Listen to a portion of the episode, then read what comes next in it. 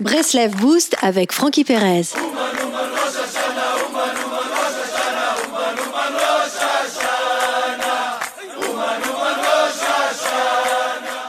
Énigme du jour et qui va justifier de ne pas manger quelque chose que l'on n'aime pas.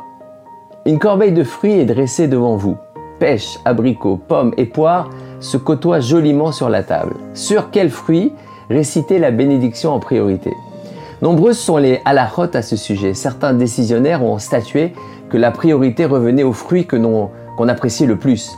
Pour quelle raison? La première raison est que la bénédiction réside dans les choses dans lesquelles nous ressentons du plaisir, du cœur.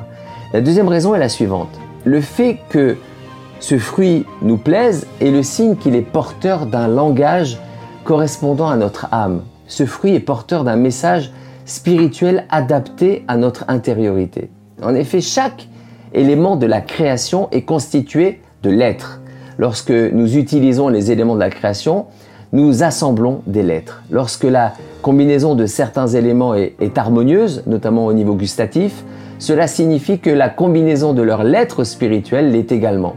Ainsi, manger un fruit qui nous plaît et combiner des lettres de la création de façon harmonieuse mérite la priorité dans la récitation des brachot. C'est aussi la raison pour laquelle la halakha, la loi est claire. Manger un aliment qui nous écœure est défendu. Il est même enseigné que cela est pire que de manger un aliment non cachère. Pourquoi? Parce que cet aliment n'a pas de message spirituel à nous donner. Sa configuration spirituelle ne nous est pas adaptée. Par conséquent, le consommer n'est pas non plus annonciateur de bénédiction. Shabbat Shalom les amis.